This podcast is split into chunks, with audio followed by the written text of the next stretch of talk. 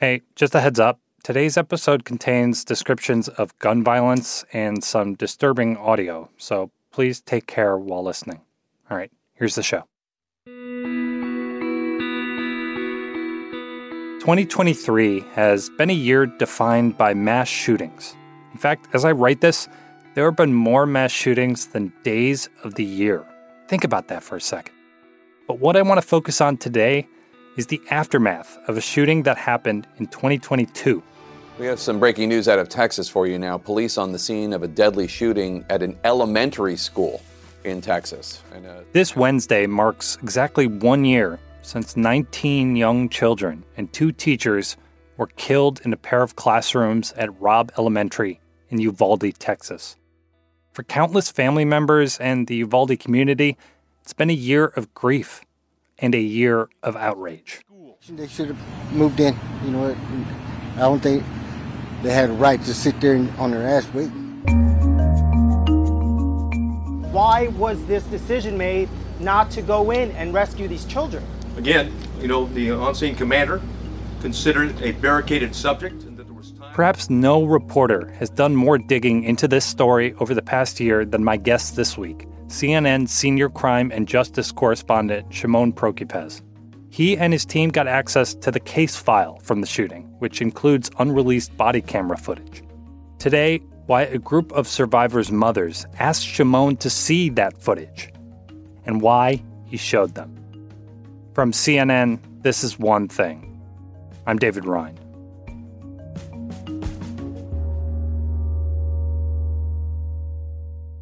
Shimon, what do we know about what happened at Robb Elementary that day? Well, so during the course of our reporting, we we learned through several sources that there's actually a lot of information that the Texas Rangers and the Department of Public Safety and Border Patrol investigators and Uvalde Police and all different law enforcement agencies that were involved in this and the FBI essentially built out a case file of just an enormous amount of information. And that information contained a lot of key elements. And through sources, we were able to get most of um, this information. And that's how we've been able to sort of unravel the truth and figure out exactly what happened inside that classroom, what the police exactly did through body camera footage that has never been released 911 calls, radio communications, phone calls that leading law enforcement officials were having amongst each other. All of that we were able to obtain, despite the fact that these officials have not released any of this information. And the families in Uvalde have not seen any of this They've stuff. not seen any of it. They have not heard any of it. They've not read any of it. They've not been given the opportunity to come in and look at body camera footage, to listen to 911 calls, to listen hmm. to other phone calls. It is only because of us that they've been able to do that. What are you going to do with all the kids? Where are they going to be? Well, we're going to have the dads take them. Okay. To, you know, take them to Walmart. Okay, fine. Just understand how brutal some of this is. I'll be ready, Shimon. I think we all are. I'm going to run all this by our folks. So, a couple of things happen when we're in Uvalde working on our one year story. Where have where are we today? A year later, one of the mothers calls me, uh, Cassandra Chavez. She's AJ's mother. Her son was shot in the leg, and she asked me. She basically didn't even ask. She told me that a small group of mothers wanted to see body camera footage of the officers rescuing their kids. And why did they want to see this video? Because I, imagine it's it's absolutely horrifying and traumatic. Yeah, I was taken aback by that. I never would think that a parent would want to see their child in the worst moment of their young 10 year life why do you feel it's important for you to see this? My daughter sat through it. Just as a mom, I feel like I should, like, I want to see everything that hurt my baby. But The mothers explained to me that they were trying to get answers. They they were they had questions that no one was responding to, no one was answering. I think the reason we want to watch it is because when Mia explains it to us, we want to put, you know, the story together, see. They know some things from what their kids tell them, but the thing for them is that some of what the kids remember, some of their recollection is not necessarily accurate because of the trauma and and Mm. was so remembering things. It's so chaotic. I don't know if all of you want to watch this video or not. I don't know where folks stand. Okay. I know Cassandra does. I don't know how the rest of you feel, but I do. you do or you don't. I do. You do, okay. We don't normally do stuff like this, so that's why part of it. So, like, um, in this process, of course, like, we kind of need to explain to you guys um, why we're doing it, why you want to do it, and then kind of like why we agreed to do it. So, when we go to show the moms, the group of moms, the video of their kids, you know, for us, it, it put us in a very difficult position.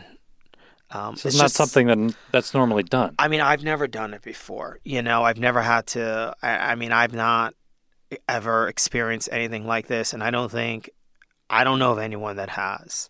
Um, you know, you as a journalist, you occasionally you stumble on upon things that you perhaps get, but mm-hmm. never have I felt that I've needed to be in a position where I was providing some kind of I, I don't know, sort of what something that law enforcement should be doing. In some way, for them, it provided answers, but some kind of closure, I guess, in and healing. That's what one of the mothers told me. She said that she found it to be healing because her daughter nearly died. She'd been shot several times, luckily rescued, put on this school bus, but she was passing out. And, and you can hear her on the bus passing out, and the police telling her, Stay awake, stay awake. Can you carry her? Wake up, wake up! What about for, for you? Do you think, does it answer any questions? Yes, it does. Knowing that my daughter was passing out. Do you think it will, it will help you with trying to heal? Heal. Yes, it will. And there were moments in that that the mother told me by watching that, it answered questions. She Hmm. did not know that her daughter was passing out during that time period. Didn't know all all this time later. Correct. Wow.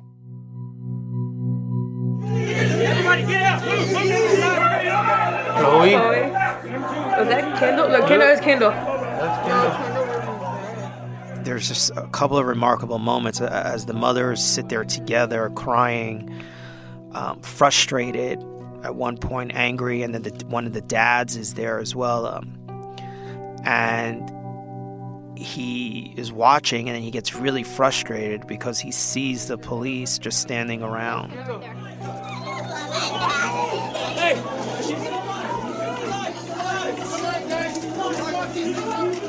What is they still standing around for? Let's go. Move, move, move, move. All I can say, there's that's all I can say. And he has this moment where he just gets really angry and he starts yelling and he gets up. And then he goes outside and he just continues. Every cop that was there needs to turn their badge in. Every cop in Uvalde needs to turn their badge in. You can hear him just yelling about how he wants all the police officers to be fired.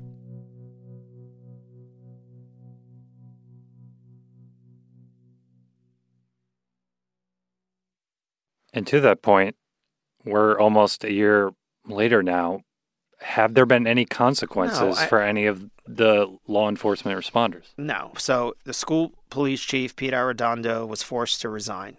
That happened last year, a couple of months after this. Um, he's fighting to sort of clear his name, not necessarily get his job back, but clear his name so he doesn't have some kind of bad standing uh, as a hmm. police officer. I understand and, but you have an we're going- opportunity oh, and sure, and we're, to and we're explain gonna, yourself to the parents. And just so you know, we're gonna we're gonna do that eventually, obviously.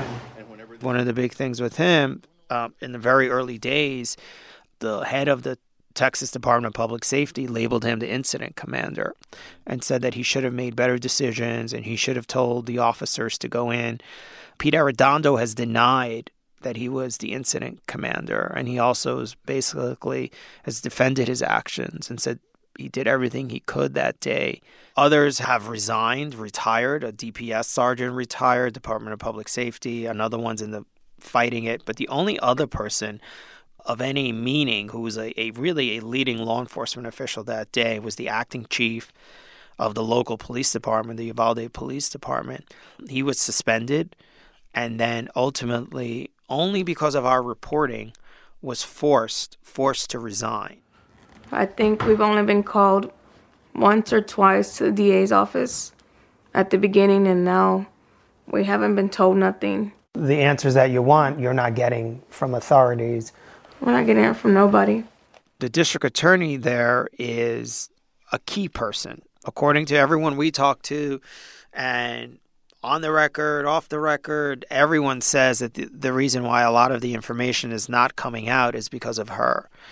And her reasons for not releasing information is because there's still an ongoing investigation and she could potentially bring criminal charges. But we're now a year later and she's still using those same excuses for not releasing any information. She's barely shared any information with the families.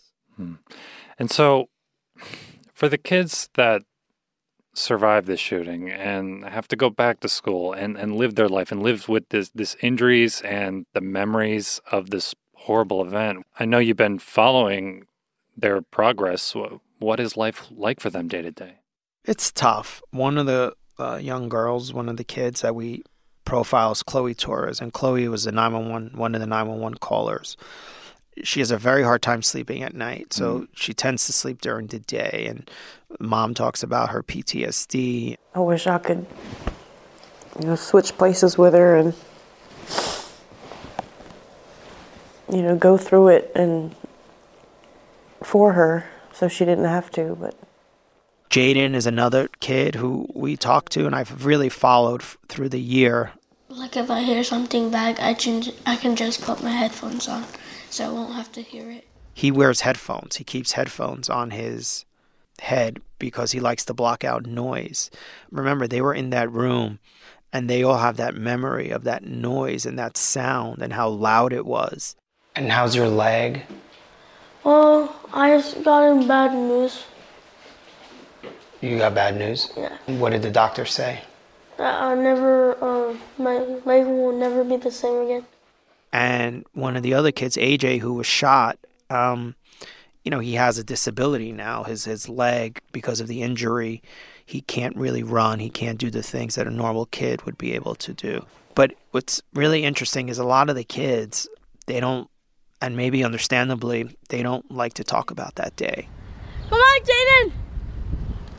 I've been around them when they're together, and it's really remarkable to see them because it is when they are together that they are maybe whole, that maybe they feel Mm. like they could be kids again because they all share this bond and this kind of, I think, what they deem as a secret.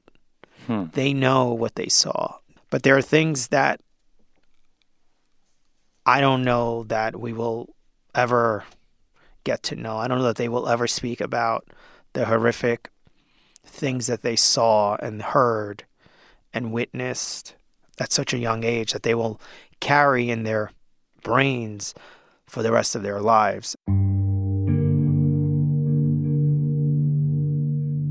you know, she she can't walk into a restaurant or any kind of building without counting every exit of the door.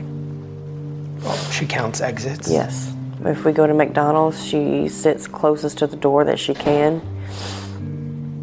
And do you think it's because she's trying to figure out if this happens again, how am I going to get out of Yes. here?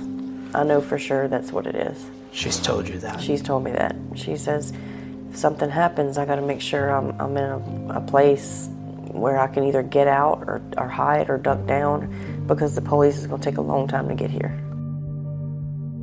And that's the key, I think, that people don't understand. And when they, the few people who defend law enforcement and their actions that day, every extra minute, every extra second that these kids had to be in that room is an extra second of trauma, is an extra minute of trauma that they were experiencing. It's just unspeakable trauma that they have had to suffer because of the failures of law enforcement. Right, and that just speaks to why these families want the world to see what their children went through. Much more of this reporting tonight on the whole story with Anderson Cooper at 8 p.m. Eastern on CNN. Shimon, thank you for staying on this. Thank you.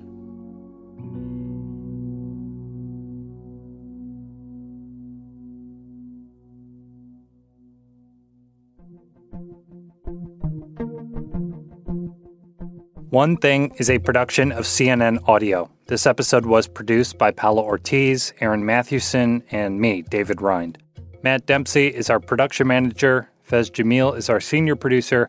Greg Peppers is our supervising producer. And Steve Lickteig is the executive producer of CNN Audio.